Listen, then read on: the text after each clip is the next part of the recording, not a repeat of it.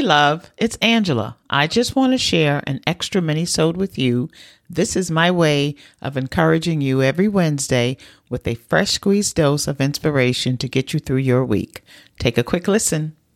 Sometimes life does require pivoting, and a lot of times, though, with pivoting, we want to feel like it's a mistake, or we want to feel less than, or we want to feel um, like we are misaligned.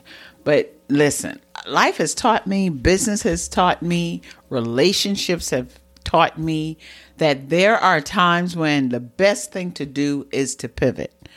You know, of course, you just don't pivot out of the blue. You just don't wake up one morning and say, I'm going to pivot. I'm doing, I'm going the other way. If you were going right, you decide, I'm going left.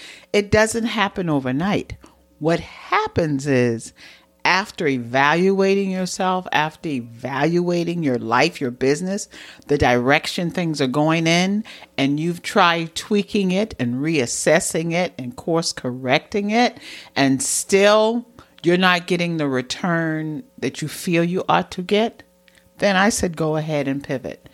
I have pivoted I have pivoted many times in my career. There was a time when I first started out in the beauty industry as a hairstylist. I did booth rent, I did commission, I did um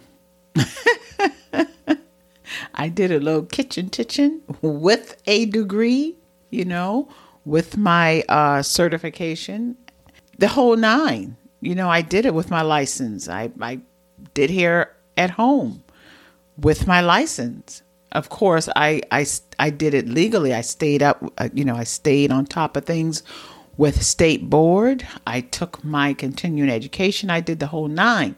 But depending on your circumstances, you have to look at yourself and say, Am I going to sink or am I going to swim? And sometimes we have to do some unorthodox things, things that's going to keep us afloat until we can do better. So, listen, I say if your business or if your life is moving in such a way where you feel the best thing for you in this moment after much deliberation is to pivot, guess what I say? I say, pivot on, my sister, pivot on. Okay? I'll talk with you soon. Bye.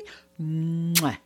I hope you got something out of that dose. If you did, please share it with someone you know.